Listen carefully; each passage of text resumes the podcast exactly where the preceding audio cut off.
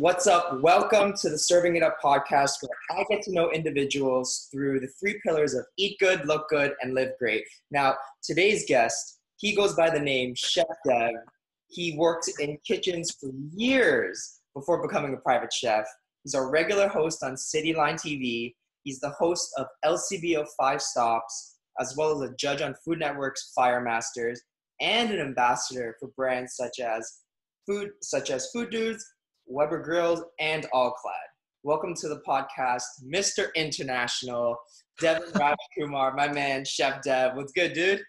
Incredible welcome. It was so warm. I, you know, it's it's it's interesting when you start saying all that stuff. It's like sinking in a little bit, uh, and I'm very proud of that. To be honest, I'm very proud of you, and I'm I'm very happy that you have me on this uh, on this podcast of yours. So I'm glad we can make it happen. Absolutely. And first off, I'm going to say is love your shirt. Love the little tie dye. Yeah. Love the tie dye. All right, loving dude, it, man. Welcome to the podcast, and hope y'all you're doing amazing. You're just killing it. Um, we're gonna get right into it because I know you're a busy, busy man. You got a pretty hard stop. So right from the get go, I always say Brillat-Savarin. You know him. He always the French uh, gastronome. He's always like, tell me what you eat, and I'll tell you what you are. So I asked you to give me some sort of food or some sort of drink, and then. Um, Let me know what it is. So what did you choose, and what did, what are we eating?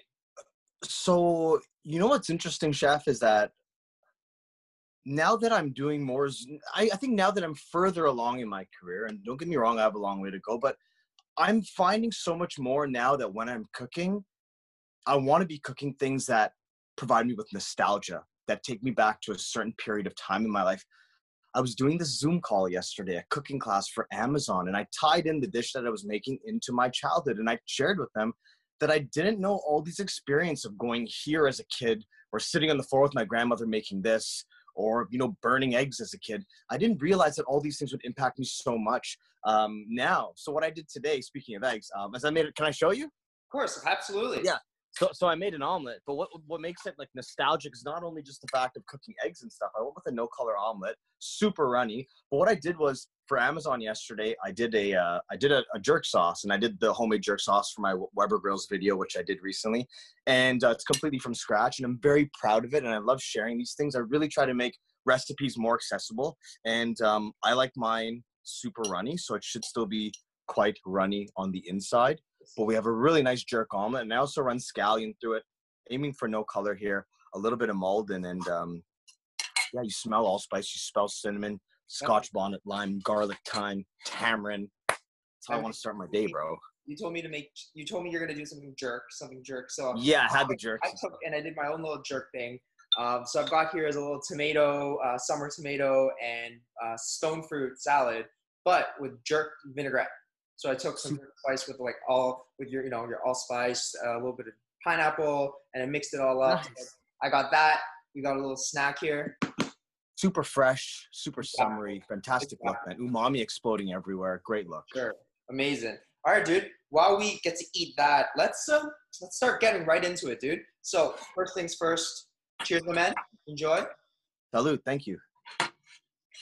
Mm. All right. Before I get talking and put this down, I'm just going to jump into Do Not Disturb. Apologize. It's all good, Chef. As I just got a phone call there, but yeah, do not. This is, uh, man, butter and jerk is the move. Jerk seasoning is one of those things where it's so aromatic. It's so aromatic, and when you eat it, you know exactly what it is. You'll know, be like, this is jerk spice. It's that allspice. It's all that garlic, that scallion. Do you put any peppers in yours? I put an aggressive amount of Scotch bonnet. I always say that jerk has to have a little bit of punch, and uh, if you do, if it doesn't hurt a little bit on the way out, on the way out, if it doesn't hurt a little bit going down. Like I've guys said that in the recording. If it doesn't hurt a bit going down, then then I don't think it's a jerk. It should. I say in the video too. It's like it should wind you a little bit. Yeah, for sure. I agree. It Love should, you. you need that punch, or else it's not there. It's not jerking. You know, it's, you're not acting like a jerk. Right, and I haven't been to Jamaica, but. Um, You know, I've grown up eating jerk food, and like, you know, the proper places I that, that that I would say the proper places that do it, it punishes you a bit. Man, Adrian Forte had a restaurant called A F one in Toronto several years ago. Did you ever go?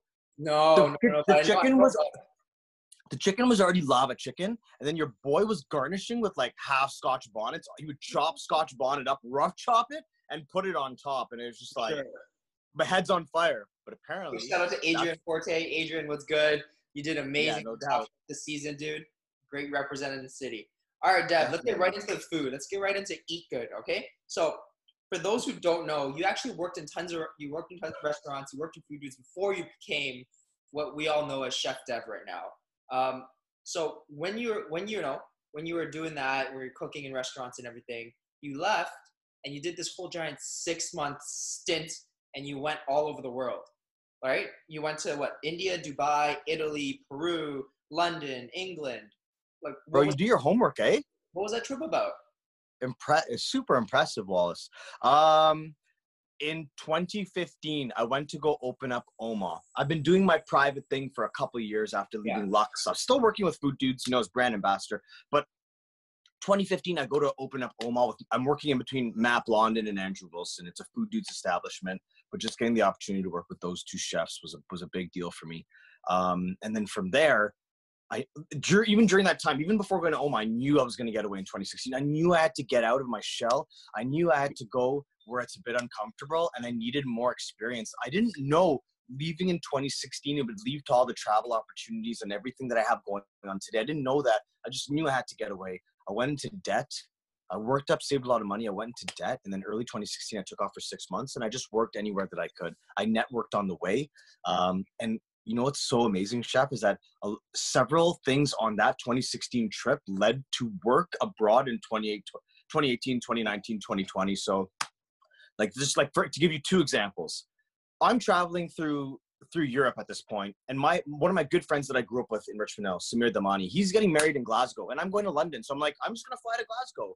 Sitting at the table at his reception uh, was a couple that owned a chain of Indian restaurants. Long story short, they ended up flying me out to spend seven weeks doing menu development at their restaurant in Scotland last summer. That's one thing that happened. That's why you were in Scotland. Yeah, brother. Uh, That's how that happened. Another, and, and then I'm going out there to do menu development. Meanwhile, I'm learning this entire Desi menu, which changed my whole game. So it's just, it's crazy how things work out. Another quick example is working with Philip Juma, who's an Iraqi chef based out of London. Okay. And uh, he's, he's reinventing Iraqi food. And I did a demo with him in twenty sixteen at Borough Market. I went to his pop-up randomly when I was staying in London for a month, mm-hmm. worked with him. And then this time, this year, going back, I, he has his own stall at Borough Market, my favorite market in the world. I get to do dish of, day, dish of the day, day of the dish. I get to do dish of the day with spices that I brought back from India while still traveling around. So that's just two examples of in twenty sixteen. There's so much more, uh, but that's just two examples of, of what happened from that trip. So, like, so grateful I went and did that, man, because I went into huge debt. People thought I was crazy. My parents were like, you're an idiot, you know, but I just went and did it. Gotcha. Now, let's bring that up because you, you talk a lot about, like, India and all that. For those who don't know, is that your style? Is that your cooking style? You know, like, um, they always ask, what's your style? They all, everybody gets asked that. Man, I don't hope it's a cop-out answer to say that I'm world-inspired. I'd love to sit here and tell you that I do classical French techniques, but I don't always. I was trained with the Food Dudes. Like, I was doing my own thing for a while, but the Food Dudes gave me the bulk of my initial training. And what I, why I'm mentioning that is because I went in there and I started doing sushi, and I started doing chimichurris, and I started doing, you know, like, I started doing so many different styles of food. We started making moles, and, like, it's just all over the place. I didn't just go into one route. So my style is all over the place. I consider myself an international chef because I've been cooking abroad for since twenty sixteen now, like, quite a bit.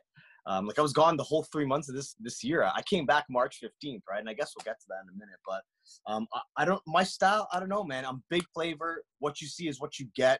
Like, I would gladly serve a jerk omelet to someone on a tasting menu or as a main course. Yeah. Like, I just like what you see is what you get. Food. I like hearty food, and I like to slap people around with flavor profiles, including myself, right? I just want to make it memorable. I always say to my videos, make the food memorable. Gotta be. It's one hundred percent. Yeah. You do it, right? Um, one of the next thing I want to ask and talk about is, I don't know if you know, so how I found out about you and how, like, sort of this whole thing, the industry's small regardless, but it was about, tiny. It was a couple years ago when I started getting into Chopped, Um, the whole discovered chefs at Nella, all that stuff. It was Fight Club. It was Chef's Battle Club. That was when I, I, I heard about you. So for those who don't know, what was that? What was the Underground Chef Battle? In twenty, oh God, we're twenty twenty now, right? Yeah. I think in twenty fifteen or twenty fourteen, Chef Joe Friday, Chef Nico. Nico was working at Lux from Food Dudes and doing his own thing. Joe Friday, we used to work a lot together, do pop-ups, and he was doing his own thing. We were all sitting at Lux Alpine Studio one day, and we decided to have a Chef Battle League. At the time, Knife Fight was on television. You remember Knife Fight with Elon? Yeah. I think he was Top Chef one or two, season season one or two winner, right? Yeah. Something like that. In any case, whatever. He, he's doing Knife Fight, but we had this idea. We had this beautiful space. We had these islands, a gorgeous cooktop area, everything at Lux, and we decided to start throwing chef battles. One thing led to the next. We started getting pretty big. We had like over one hundred people coming to every battle. We had big Very sponsors. Big, we, yeah, it took a lot of work. Get this, bro. It was twenty fourteen or twenty fifteen. twenty fifteen, I'm working at O M A. I'm working like ten a m to two a m Nico comes onto the line and hands me dissolution papers because for whatever reason, Joe and Nico, this is the true story. Spilling the beans, B T S right now. I haven't heard this. I haven't heard this, so I, I'm. Yeah, Nico and, and and and like I still blame them a bit. I'm sorry, I don't blame them a bit. I'm just mentioning this right now because this is the actual story. People can make up what they want, but Joe and Nico just couldn't come to a proper agreement for whatever reason on whatever it was, and I was too busy to even care about that at the time because I was hosting, I was organizing them, et cetera, et cetera. So Nico walks in with dissolution papers. I don't even look. I just sign, and, and, and off he is. I was on the line at the time.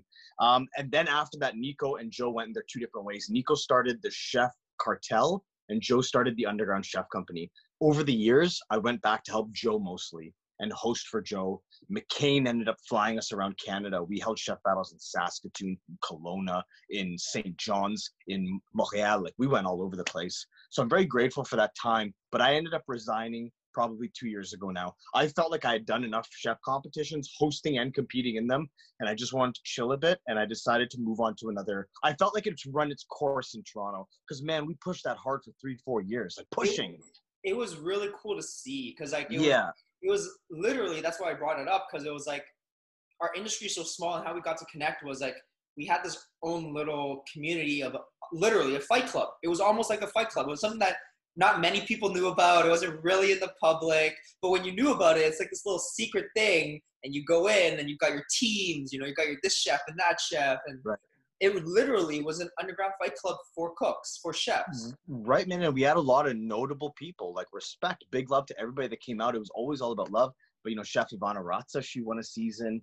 We had Chef Romain Avril in there, like uh, Darren Engbers and Eric Wood back in the day in season one. Like, we had a lot of cooks. Yeah. Tony Bacon from from Montreal. Like, we had a lot of cool chefs, man. So I'm very proud really of what cool. I did, but it was time to move on. And like this, this is actually interesting that you raised that up because like I've always just tried to do multiple things in this industry. I just didn't want to work a line. I just didn't want to film Cityline. I just didn't want to do catering. My hands are everywhere. And now that I've been in the industry for a few years now, I feel like now I can kind of select more of what I want to do. I'm finding out more who I am and what I want. Yeah. And uh, I'm helping, it's helping me select, be a little bit more selective because bro, I was yes man forever, dude. I think literally that's why me and you connect so well. We're very similar. We're very similar in regards to that, competing, sort of trying to make our own thing happen. And another thing that we actually got really, really, really similar and like we talked a lot about was this COVID cooking. COVID cooking. You had Chef Dev at home. I had What's Cooking. And we would message each other. And we'd be like, yo, Dev, are you editing? Or like, what are you cooking tomorrow? It was insane. Bro, you were, you were posting every day. Dude, you were so much pressure. Every day too. No, I wasn't. People thought I was. You were close. Dude, I, I was close. like, I, I would be like, I need to make another recipe because I know Dev's going to post another one. I was like, I was like, competition. It, it wasn't a couple. It was like, I was I was like, I don't want to post the recipe. And suddenly the next day he's posting the same one. I was worried. That was my biggest worry. I was like, no. Our recipes were very different from one another. You are very unique. But it's very different though. Because like I created What's Cooking in regards to, I didn't want to create just recipes that most people would have, might might have learned. Or like from other other amazing chefs, you, Roman, all these other chefs during quarantine would, you know, show the most classic or the, the dishes. I wanted to show people just what I had at home. That, right. was, that was my like thing. Because I was like, if you want to learn how to make an amazing profiterole or like a classic frise salad or a great tarte tatin, go to Roman. If you want to learn how to make like, you know, amazing jerk, amazing like Vadovan and curries and lentils and all these amazing flavors, go to you. And so everybody had their little, like, you know, little niche. Right.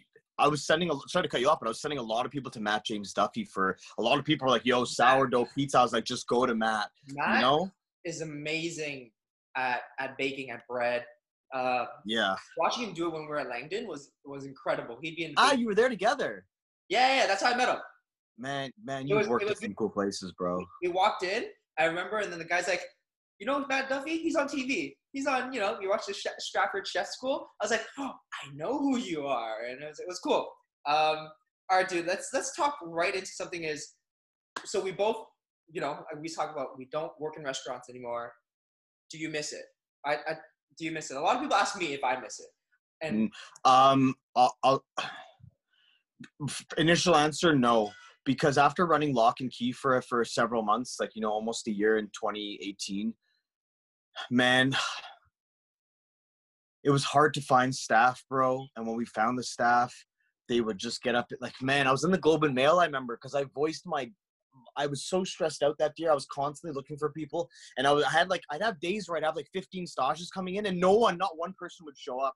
I got real stressed out. It taught Dude, me a lot, I that do. experience, but it's so hard to make money, bro. And um, it just, it, and there was just so many different expenses. It just didn't make sense to me. Also, Walt, my, my, I never, my dream was never to run a restaurant. And it's just like every question I get asked, the number one question I always get asked is, when are you opening a restaurant? And I need, we need to rewire our society a little bit. Yeah. Also, what I could pay staff was just so minimal for the work. And like, I'm not a big fan of restaurants. And I guess I might be hypocritical because I spend so much time at restaurants. But then again, a lot of chefs, like I was just at, I was just at East uh, being a guest chef. Uh, but I know a lot of chefs, it was their dream to run a restaurant. But yeah. to, to, to further answer your question, tying back in East, man, I don't miss the restaurant because I just had two full days at East, right? Running a line. So I was doing front and back. I was running all my own dishes out and coming back in, and Sonny was helping me kick out a lot of those dishes, but I'll do the guest chef thing, and Agreed. I don't miss it too often. And then I can do Chef Dev secret dinners, and I do little things like that where I'm able to run a restaurant. Also, earlier this year in March, I was in Lahore. I did one hundred people a night, sold out for four nights, eight services in a row.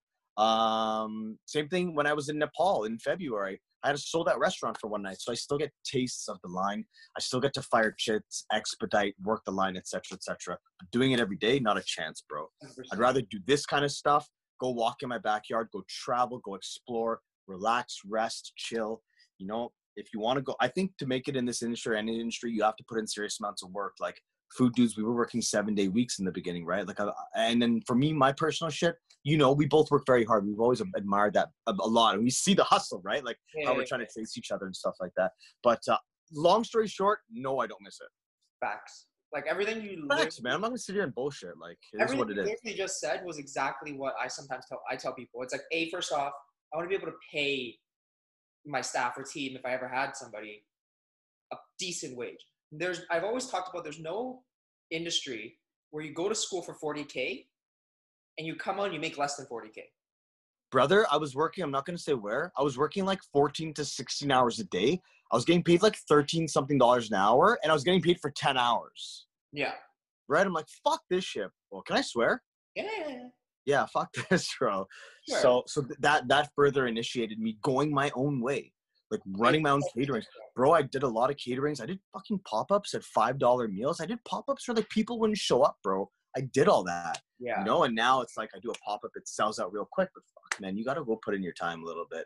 And uh, if you want to make it on your own and, and and do your own thing, then it takes a lot of work.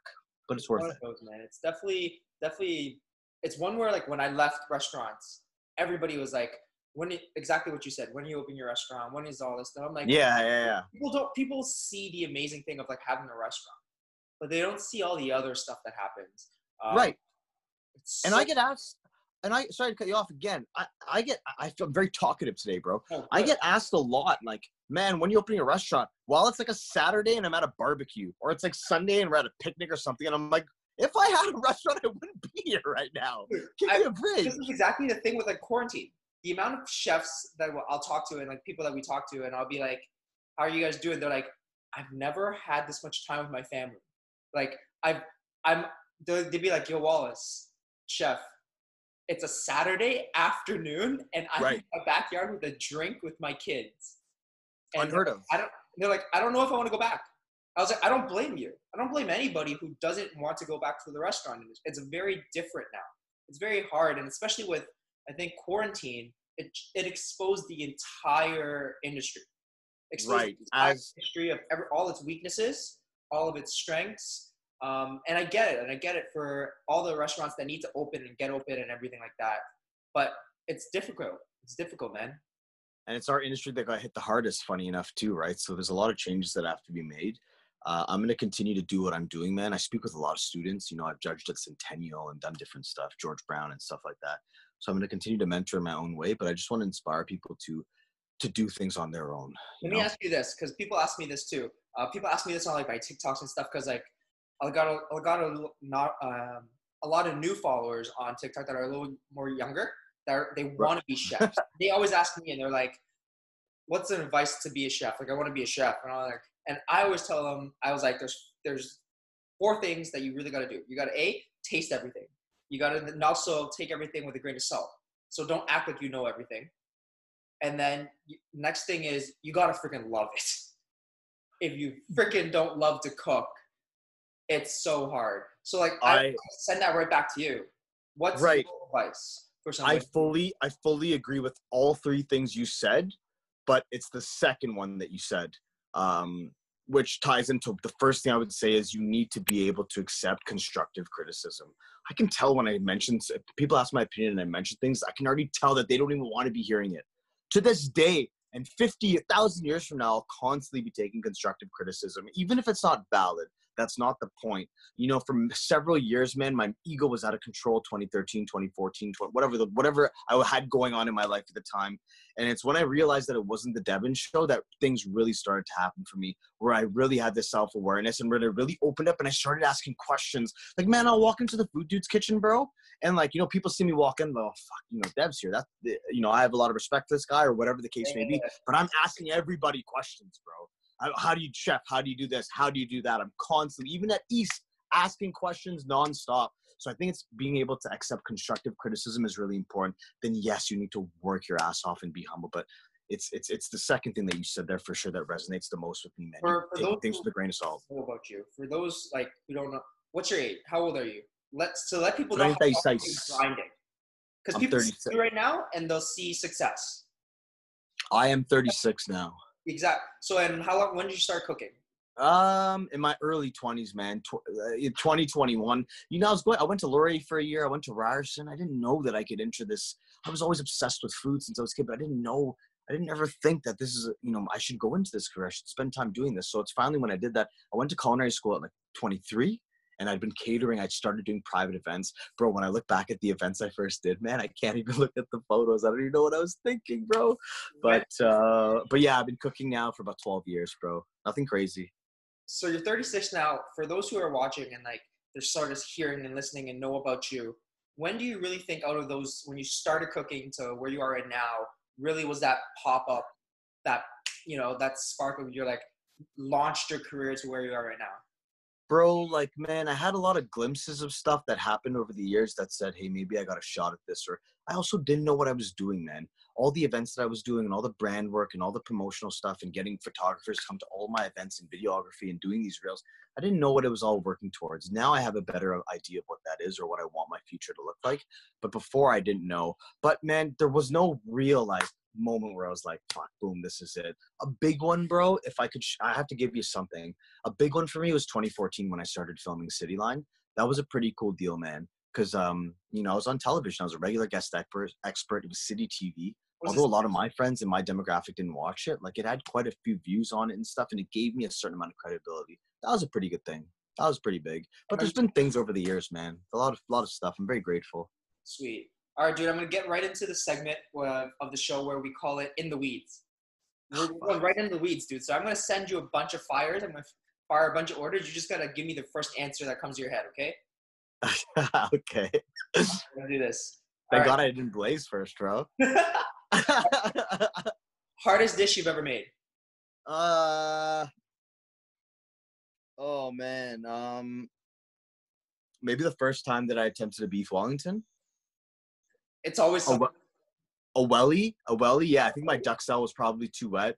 Mm. Pastry, pastry got too moist. Uh, I think it was Overcooked. Yeah, it was many years ago, and I don't do them too often. I just recently did them again with Chris Locke last year at Marvin for Tale of Two Chefs. We did yeah. a crazy Indian, Indian, British Indian adventure. But uh, yeah, maybe a welly man. It was pretty ugly. Dish you could never get right. I don't. Um, I here maybe is another cop out answer, bro. I mean, like, I. I, I, would, I wouldn't accept that, man. If there's something that I'm doing, like I made mad mistakes, bro. I remember back in the day at Food Dudes, I burned like three balsamic glazes in a row. Because instead of just keeping it low, this is like twenty eleven, right, twenty ten. Instead of just keeping it low, I'd always be cranky because I have eight things going, right? And then just you smell the smoke. And you know, it's like, it's like, it's like this much room in between burning and glazing, right? So I mean like, but uh, one thing I couldn't get right, I don't know how to answer that, bro. Cause there's nothing that I would, I would give up. I wouldn't give up on anything. Yeah. If, if I couldn't get something, I would keep at it. So private chef or executive chef with three-star Michelin? Bro, private chef all day. Yeah. I'd rather not work twenty-one hours a day, bro. Seven days a week. I'm good. Sweet or safe. I love how Marco, I love how Marco got his stars and just gave him back. He's like, okay, yeah. peace. Uh, for those who are watching, he's talking about Marco Pierre. Yeah. All right, sweet or savory? Oh, man, savory all day. Family style or bells and whistles, full-out tasting menu? Family style. Okay. All right. I know, like, Romaine would rather – we talk about this, bro. Romaine would rather do, like, eighteen courses. Man, I just did a catering in Kleinberg. Beautiful house, massive backyard, outdoor kitchen, family style, family style. Same when I'm in Turks and Caicos, it's, all, it's generally always – all family style. It's easier. Again, this goes back tying into me saying you can see what's on the plate. I love hearty. Also, from my catering background with Food Dudes, family style falls in line with that. So I'm much more comfortable doing that, and I really enjoy it. So cool. All right, let's go right into now Look Good. So Look Good, it's all about health and aesthetics and fashion and all that kind of stuff. And that's all you. You're very much very fashionable. So bro, I was I was so stale. For so long, I'd only wear all black. I remember, like, ex-girlfriends, like, I used to get chirped for how I dressed. I don't know what changed, but people are calling me fashionable. Like, my nails now. Dude, we're talking um, about that. Shellac, cool. matte. Let's go bro, right into it. it. What's what's with it? What's with the nails? um, Dude, I've, I, I wanted to do it for a while. I love the form of self-expression. I love when people call me weird because I respond with, what's it like living in that box that you're in? I think that's a great thing. Um, Also, I'm a different generation. You know, like, I love piercings. I got this beard and stuff. I mean, I, and you know, what's cool is that I'm so much into pinks and different colors now, like lavender, yeah. obviously, but it started with the straps on my apron. So my aprons became a way yeah. for me. Once, once the, my me chef Mitchell started making me different color aprons, big plug, big shout out, great guy, Canadian. So once he started making me aprons with different colors, it really started getting me out of my box. Now I'm just full out pink, bright red. It is what it is, man. You know, I'm not hurting nobody. So I'm going to do Absolutely. my thing. For sure. And that's, and as chefs, we never really got chances to show our individualism or express no. stuff. It's always the same whites, the same aprons, the same everything, right? Um, so it's, it's good. I had to ask that. Definitely had to ask that because some nowadays chefs don't look like what chefs used to look like, right? It's it's very different. Someone would go down the street and they wouldn't think you're a chef, right? A lot of uh, times, yeah, they don't think I'm a chef, right? You know? Like people would be like, "Who are you?" Like I was like, "You could you could look like anything." Exactly. Agreed. And that's um, fine. Let's talk about something else, which is you've got ink. I've got ink. Yeah, yeah. And this is something that I think I don't get to ask a lot of chefs um, on like something for everybody else to see, but it's like, how do you protect your ink when you're cooking? So like, have you ever gotten like splatters, cuts, and burns? And bro, I'm an idiot. Okay. Like I have, you know, what's funny is that over chef dev at home, I did sustain, man. I got a nasty one here, bro. Not on my ink. Yeah. I don't, yeah. Can you see I that? See, I see that. There's one. This line here. Is that from your man, cast iron? Bro, it was a stainless steel cast iron pan. And what I did, so let's let's say chef dev at home. This is, you know, I film tight, like you, no, but I'm tight. Yeah, you're There's super nowhere tight. to hide. So I'm in this window, and what I do sometimes is I have that wide pan here, and then I turn my cutting board this way. Sorry, I turn my cutting board this way. Yeah. So now it, the cutting board is here and the burner is here. So it's so tight. I was filming that episode and I leaned forward. I think it was the falafel episode. I leaned forward and it kissed it and it just went completely white and it left such a nasty scar. No, I feel you. Yo, I just, uh, I have Do Not Disturb on, but that's a call from Anger Incorporated in Montreal. I'm going for a tattoo soon. but I have other burns on my arm. But to answer your question, I don't protect it the way I should. I'm also not, not working a line, you know, ten, twelve hours a day every day. So my cooking, I don't cook as much as I used to cook, even when I was traveling, even last year. Like, I'm catering once or twice a week or doing my demos or Sidva, whatever, but it's not like all day, every day. Um, this is maybe a bit of an excuse, but I had, didn't feel the need to protect it that much, but I should, I should, I should, because I love it so much, man. I love this stuff. Dang, I agree, I agree. Um, all right, let's get right into reps and sets. So these are rapid fire questions for Look Good. Cool? Black or pink? Both, man. Gotta choose one. Gotta choose pink. One. Pink? Uh, yeah, yeah. Chef whites or t-shirt and apron? You already know that. Latter. Oh, okay. Crocs or Birks? Crocs. Really? It's what I know. It's what's comfortable. I have them at the front there. What color do you have? Just These ones are camel. Um, you would. You totally would. Next one. Would you rather tall chef hat or the fluffy, sort of poofy chef one? Tall chef hat or the puffy one? Like, like the very, I guess the very French one? Like the very French food. Yeah. T tall and clean, man. Symmetrical, tall. Yeah, cool. First. All right. Next thing, let's go right into is, let's talk Live Great.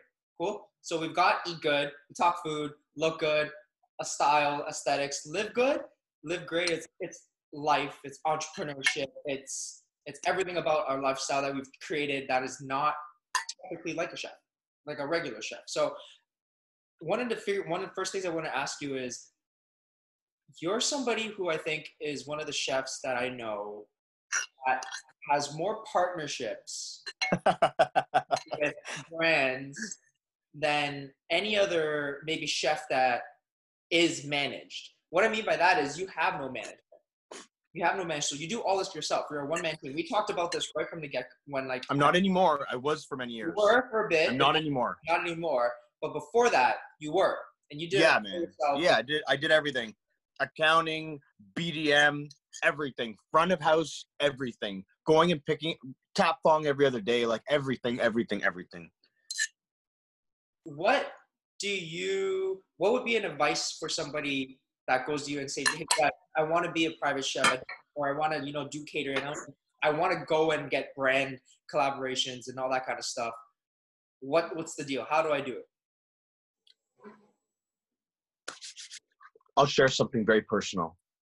When I left the Food Dudes in twenty twelve to go work at Lux and be an executive chef and work four days a week and make bank and fucking be off at six P M and off on weekends, a lot of the Food Dudes had like ill wishes for me, man. A lot of the, I'm not going to name any names. Like Adrian's my boy till, for he's always going to be my big bro. I'm not saying he's, he didn't say anything, but I mean, like there were cooks there who were like, fuck, what are you leaving us for, man? I was sous chef at the time.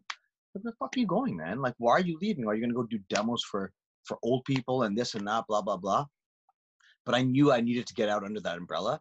And I knew I needed to start working smarter, and being there gave me a lot more time to work on different projects like chef battles, et cetera, et cetera, et cetera. What I'm trying to get at with this conversation is that while I was doing it, I didn't know what I was doing or what I was working for. I just knew I needed more experience. I knew I needed to get on my own and build my name. That's what I knew. So this is tying into what I'm going to share, which is my advice to someone who wants to go into the private chef industry is to write out a plan and write out goals. I didn't write goals. I didn't do all this media for so long saying one day I want to start doing tons of brand partnerships and represent them. And, you know, because, man, the money is, is, is, is spectacular compared to what we would make in the industry. So, and these brands work with me because of all the training and media practice that I've had and I've put myself through. I didn't really know to lead to this. So my number one advice is to anyone that wants to become a private chef or want to follow in my footsteps or your footsteps is to write out your goals. What do you really want at the end of the day? This is something that I was always told to do. Write out your goals five, ten, fifteen years, and I never did it. I've done it recently. Mm-hmm. But that's what I would recommend is to write out your goals. What do you really want to get at the end of the day? Do you want to start working with bigger brands and big partnerships? Because if that's the goal, then you can start doing things that you need to get there. And another th good th another great tip of advice that I can have is give is get an amazing mentor, someone who you want to trade places with, someone that offers you sound advice, and someone that tells you shit that you don't want to fucking hear, someone that tells you borderline hurtful shit, like, oh man, that's amazing, you just did this. What the fuck's next, bro? That's what I that's what you, that's that's hard, but that's how I'm a tough love kind of guy. Who would be your mentor then? I have several, bro. I have, I don't need to name them, but I have several. Anybody that you see me messing with, I want to say fucking with, anybody that you see me messing with, like, like Alec, for example. Alec is a spiritual and fitness coach for me, bro. Bro, I put a mad weight during COVID. Alec pulled me out of that rut. There's Anger Inca tattoos again calling me. Man, Do Not Disturb has to be adjusted on this one. Uh, Kabir is another mentor for me, but again, with different things. Um, in terms of how to handle my business, how to manage my team, that's all Kabir. He's director of communications for me, right? And I have several other people that I reach out to. I don't have one specific person, but uh, find someone that's going to push you and tell you shit you don't want to hear. Really important, man. Because again, I didn't think I needed a mentor several years ago. I thought I had it all fucking figured out, bro. I don't know shit. I know nothing.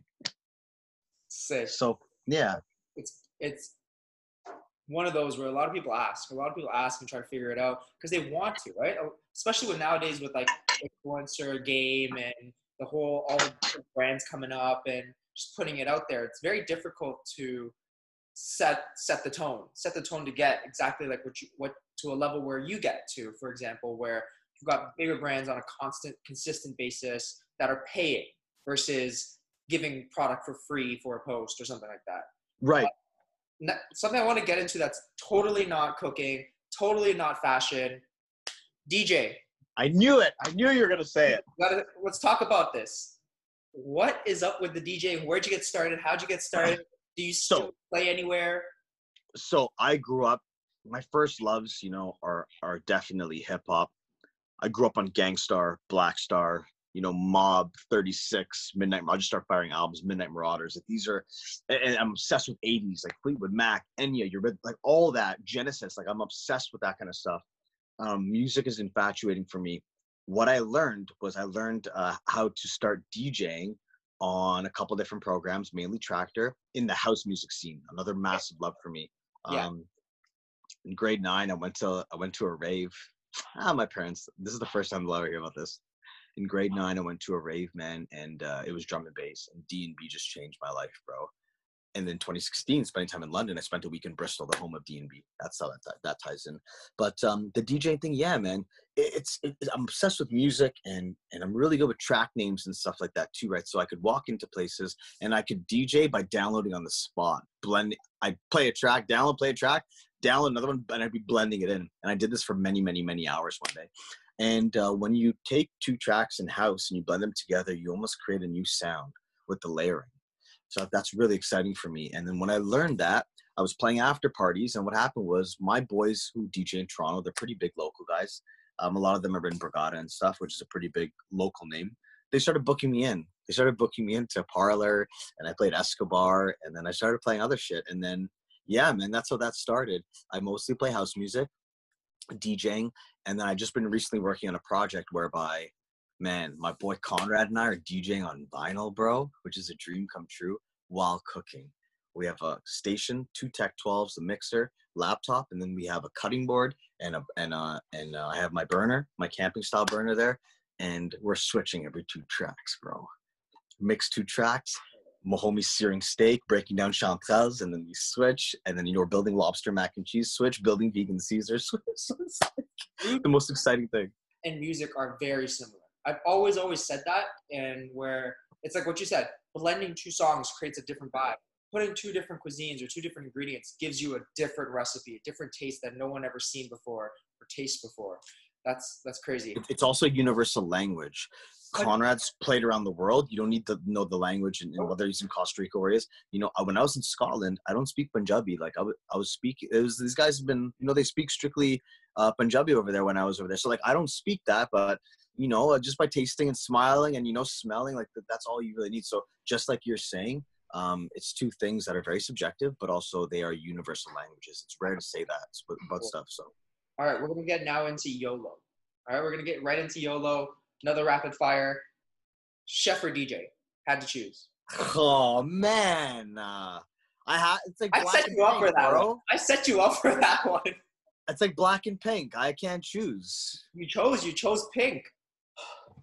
I, I did. I know, but I I wanted to say blank.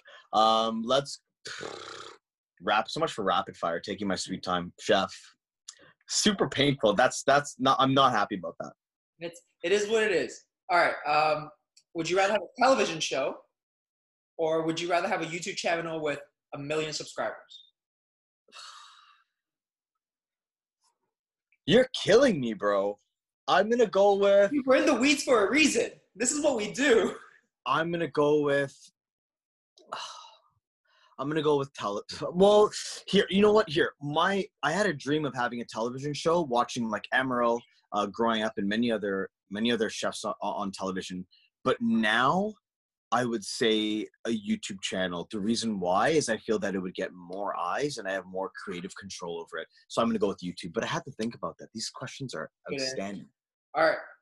Last one is person you would want to cook the most for.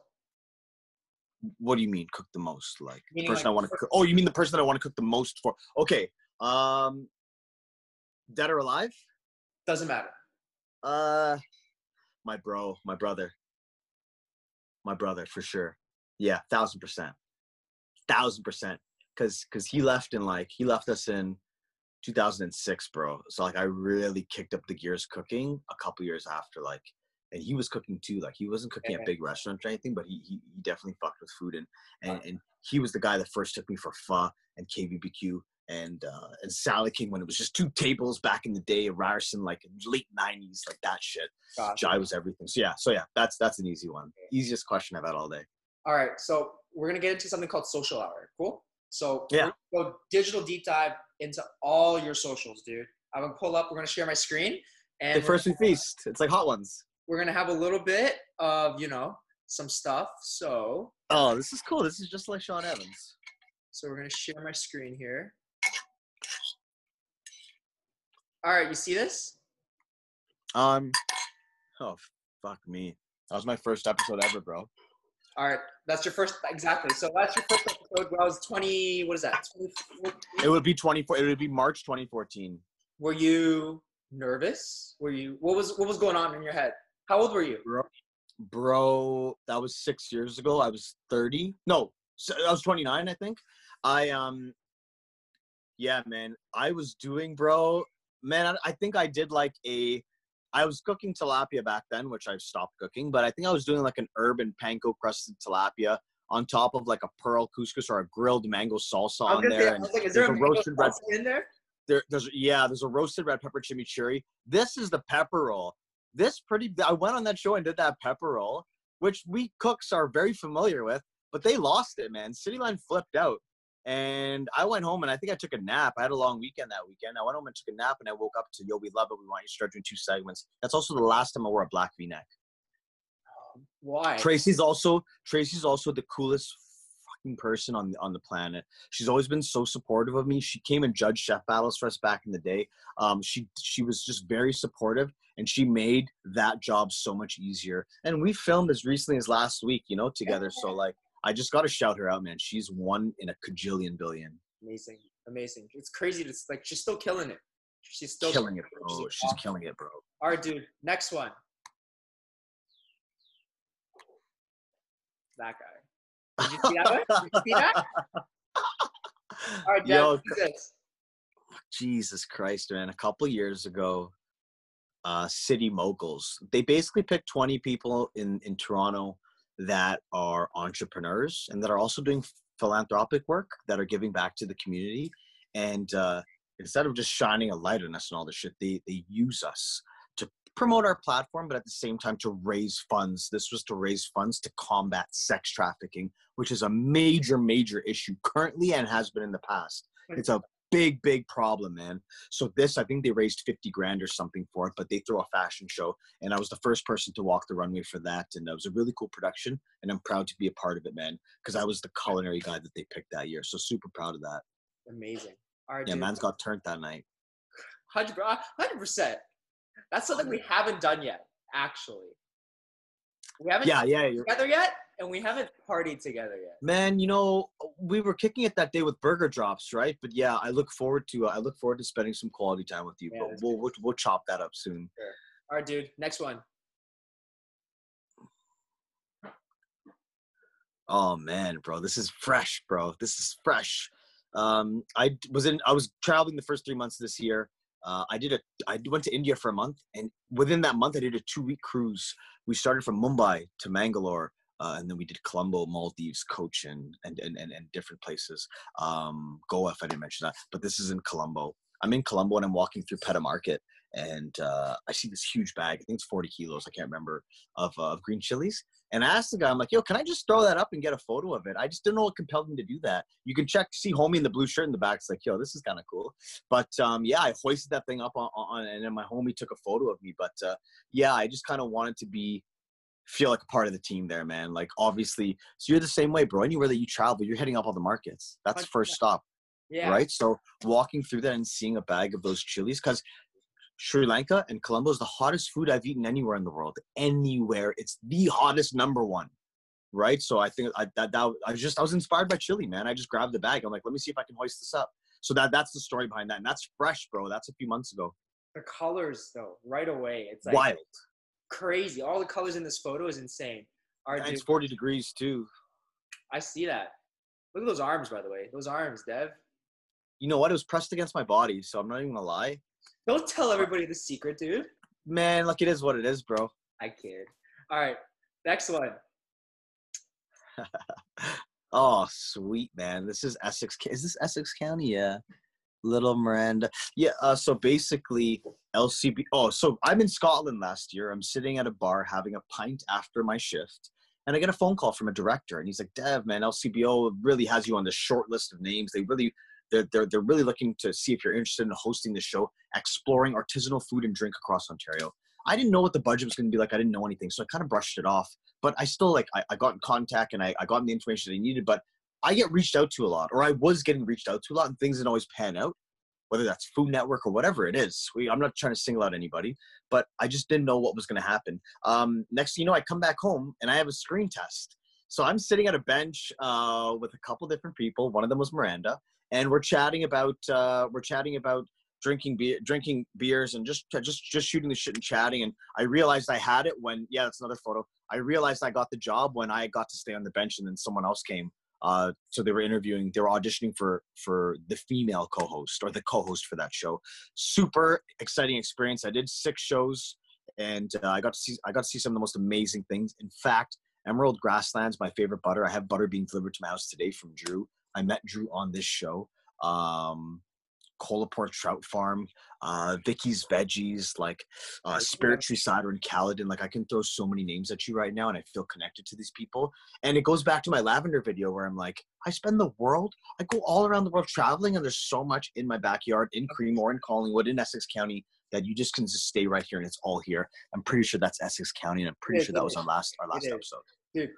Dude, oh, shout out to Mir- sorry to cut you off. Shout out to Miranda, Little Miss Piggy. She's a rock star. I used her Food Network recipe to make my beaver tails for my Chapman's video I just did. But I love that girl more than most people that I speak to on a daily basis. Amazing. And I think we got to preface this. Do you remember when I messaged you about this? Uh, what'd you say? I was on that short list. Yo, you were, you were, you were. I remember I got the call from the director. Like, yeah, sorry, we chose someone else. His name's Dev. I'm like, fuck. And then, and then you were supposed to be on the show too, though, right? Yes, yes. And then I, I was like, oh. And then we're like, maybe we'll get you onto one of his posts, and uh, we can get to go. I'm like, cool, that works too. I don't mind. That, now I remember, man. Now I remember, bro. But we're gonna do something amazing. Exciting together. You did amazing. It was. I loved watching all the episodes. It was really. You really all. Sh- I'll I'll share something with you very quickly. I don't want to take up too much time, but I'm just gonna fire off stuff at you while it's in my head. I think it'll give us some good content. But I I auditioned back in twenty sixteen or twenty seventeen, twenty sixteen for C B C The Goods, and I lost out the spot. I thought I had it, bro, because I filmed my demo like sitting on like a boat surrounded by the Himalayas, like in the lake in Kashmir, and I gave them a really cool instruction that they wanted for the audition, and I lost it out to Shahir Masood, who's a homie. You know, who is who, who, I, I, I competed against him at Fridge Wars.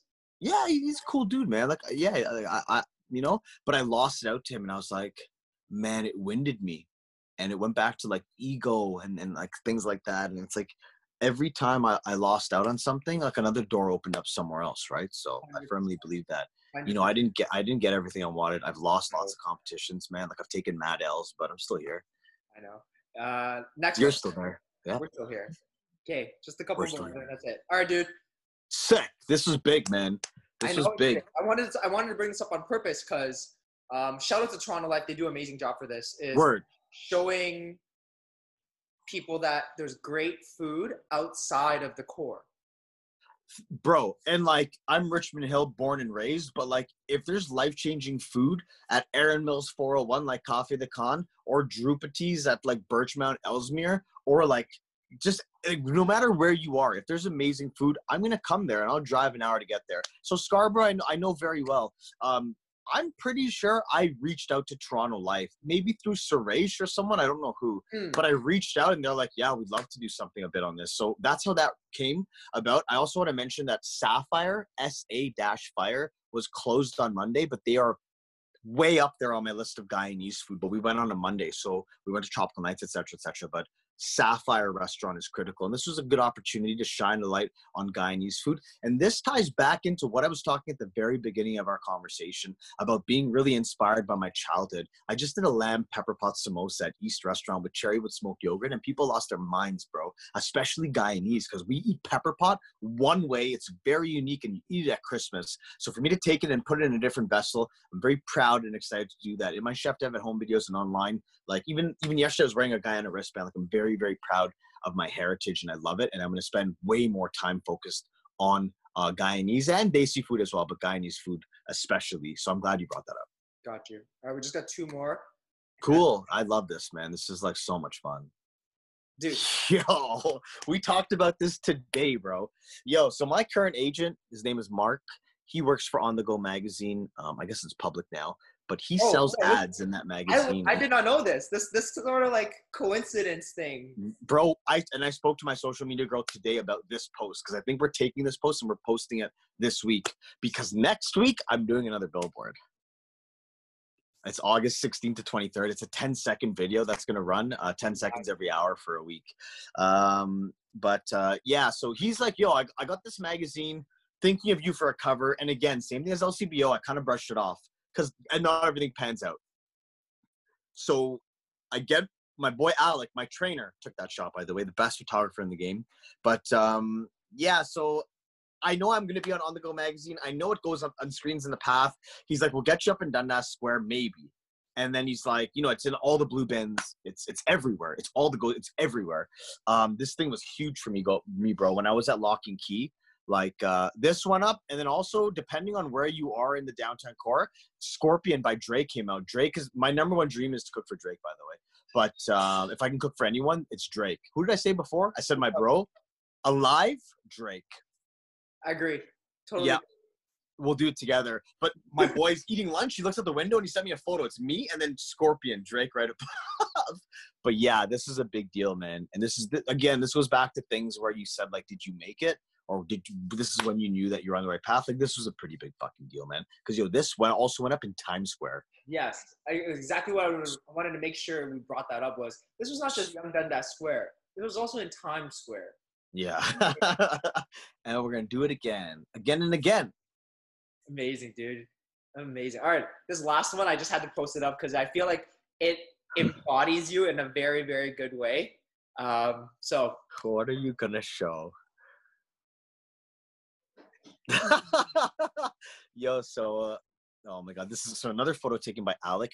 Yo, this is actually a great photo, not because of what I'm doing, but this is a good example of how hard working pays off. How hard work pays off, because bro, I filmed this for a segment called R M C, Real Men Cook. I spent an entire day shooting four up half day or five six hours shooting four ep- episodes. It hasn't seen the light of day. We haven't released it. It's just another thing that, bro, I keep filming, I keep stacking, I keep making shit happen as much as I can. You and, and people may never see it, but I keep pumping and pumping and pumping. This is a great example, aside from what I'm doing like an idiot. Aside from that, um, this is a good example of what we were talking about before, like that mad hard work that's re- that's required. Like people will never see these episodes that I filmed, but I spent a lot of time, energy, and effort, like prepping the set, prepping the set for that and everything. Like it was a lot of work, bro. Hasn't even seen the light of day. So, so and what, what did I write there? Did I say something's coming? No, I didn't. No, I didn't. I didn't hint anything. Bringing the look back. But yeah, that's a great, and that's not twenty nineteen. That photo is twenty seventeen or something like that. It was older than I reposted at that time. And I'm sure if I repost that now, it might get a little bit of traction, huh? Oh, dude, I don't know. Why don't you just do a new one? Same one and just throw it back. I'm dedicating it to you. Oh, dude. Gabe. But I wanted to bring this one on purpose because, like I said, it embodies you. What I mean by that is what I saw first was not you, but was what was behind the you, which is the setup, the blue bin, the tape, the the towels. Bro, I've never even looked at, I don't think I've ever even looked at that. When I saw this photo, I'm like, people will see you. They'll see sort of what you're looking, your dressing, yeah. what you're doing, but they don't see that you're actually on set. You're actually Dude, doing something. I don't really remember ever noticing that. I've always looked at my tongue and the tie and the belt. That's what I mean. Everybody I don't think I've ever thought of that. So I brought it up because I wanted to say is that a lot of people notice, and first thing that they see is the glitz, the glam, the success, all the partnerships, all of that. But what they don't see is, dude, making food content and being a food ambassador, influencer, it's much different and harder than people think compared to, say, a fashion blogger or other, because for a fashion influencer or something like that, you can you just look good, put some clothes on, take a shot. For a food influencer, for a chef, for a brand ambassador, we gotta buy ingredients, we gotta cook things, we gotta then prep it, we gotta clean it, we gotta bring it to everywhere, and then then oh. Then we go, then you make a recipe and all this kind of stuff, and then you shoot. It's mind-boggling, bro. Video and, and tutorial and all these kind of things. And right. You don't see that. Right, and and and and similar to me, and maybe even you, even more so. You spend a lot of time taking photos and styling, and like yeah, working on that that big project that you did, um, the plan that you created, everything like that. But yo, bro, that's one of like four bus bins back then. I've gotten a lot tighter with the way I pack, a lot smarter. I've started to combine ingredients where I can because I'm I've been on the road, you know, doing demos in Prince Edward County to everywhere. But that's like one of four bus bins, bro. It's so much work. If I have to set up to shoot outside, man, it's it, it, it's my knees are going, bro. I have M R Is for my knees. Uh, supposed to be tomorrow, but I think it's going to be early next week. The requisition's done. But yeah, I'm falling apart a bit. It's a lot of work, man. It's a lot. We're on our feet all day. We talked about this, and this is like just open for everybody. It's like, me and Dev, we we we go back. Me and you will go back and be like, yo, dude, it's hard, right? There's times where there would be like, this is like really, really hard, and people don't see it and like don't realize like how how are you doing? Or like, and you're like, yo, dude, I am so I'm a one man team. And yeah, bro. That's why I brought this photo, man. This photo was a very good embodiment of everything. Yeah, and I didn't even notice that shit before at the back. And yeah, it's also like you didn't know that we were filming something here that has never been released, you know, for whatever reason with the editing. And then when I look back at it, probably around when I posted that photo in twenty nineteen, I just wasn't happy with it um, because it was a bit dated for me now. But um, yeah, it's, we spent a lot of time on that. Never saw the light of day. It's one of many things I've done. Dude, for sure. That's it. But yeah, all right, yeah. So we'll pull that out. Now, that's pretty much it, dude. I know you're a dude, big man. You've, you've yeah, I spoke a lot, man. And the time went by super, super fast. You did. But uh, I wanted also is that you're on T V, you're on your gram, you're on all that kind of stuff. But now you're on the Serving It Up podcast. This is your little platform right now. Go let the people know anything you want them to know, where to find you, maybe what you got going on that you want to promote. It's all yours, dude. I, I thank you, man. And, and a big thank you to you. I've always mentioned how much that you inspire me too. So I think I want to make that very clear.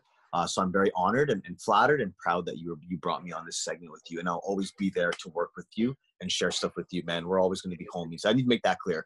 Um, yeah. So basically everything I got, go- I have some big projects on the way and I don't really want to give anything away. I think I chatted about some stuff coming up, like the billboards coming back.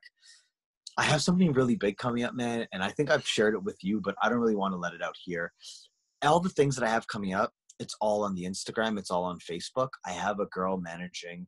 I have someone managing my social media now who's amazing, which is good. And the reason why I'm mentioning that is because it's allowing me to provide more accurate and relevant information to my audience and anyone that wants to look up on me. So you check. So people are always like, yo, I get like my friends like, Dev, next time you do a pop-up, can you reach out? And I'm like, are you kidding me, man? How am I supposed to, do I got to make notes about this? So so I'm just like, just keep an eye on the gram. I have some really cool stuff coming. I have a publication of, so, of sorts coming as well. So a lot of people have asked me about a cookbook. It's not your traditional cookbook, but there is some kind of content coming. I plan on encompassing in a document all the Chef Dev at Home stuff. So I put up over sixty videos, plan on putting that all together for something. Um, I have something to do with, man, you know what, bro? As much as I want to say it, I'm not going to say it, but it's going to allow people across nationwide to have a little chef dev in their own home. Okay, that's all I'm going to say. I don't want to give anything away uh, until I'm – My brain's kind of going, and I feel like I kind of know what you're getting at. I'll message you yeah, after. Man, yeah. yeah, that that that's totally cool, man. Uh, I'm just constantly working on different projects. I want – I want, I want more brand partnerships, but you, all the brand partnerships I'm taking now, it has to, and I said this yesterday on a really important phone call, but it's, um, it has to be in line with my brand and where I'm going. And, and, and again, going back to what I was saying about goals, it's really important that what I do now is in line with my vision. Cause before, like I said, I was a yes man. If you told me to go stand up in a grocery store, if you told me to go do this there, or, or this, this would give me, pay me a grand or whatever, I'd be gone, bro. But now I'm trying to just fine tune a little bit because I'm working on my brand. So yeah, not too much to share on what's up and coming. You know, I'm always doing exciting st- stuff. I'd like to try to do that, but it's all on the gram, man. It's there for anyone to go see. It's all on Facebook. So, and you can always D M me if you really want to know. Gotcha, for real. All right. All right, guys. So Dev, thanks for joining. And guys, this was episode six of the podcast. Catch you guys in the next one. Cheers, brother. Cheers, chef. Yeah.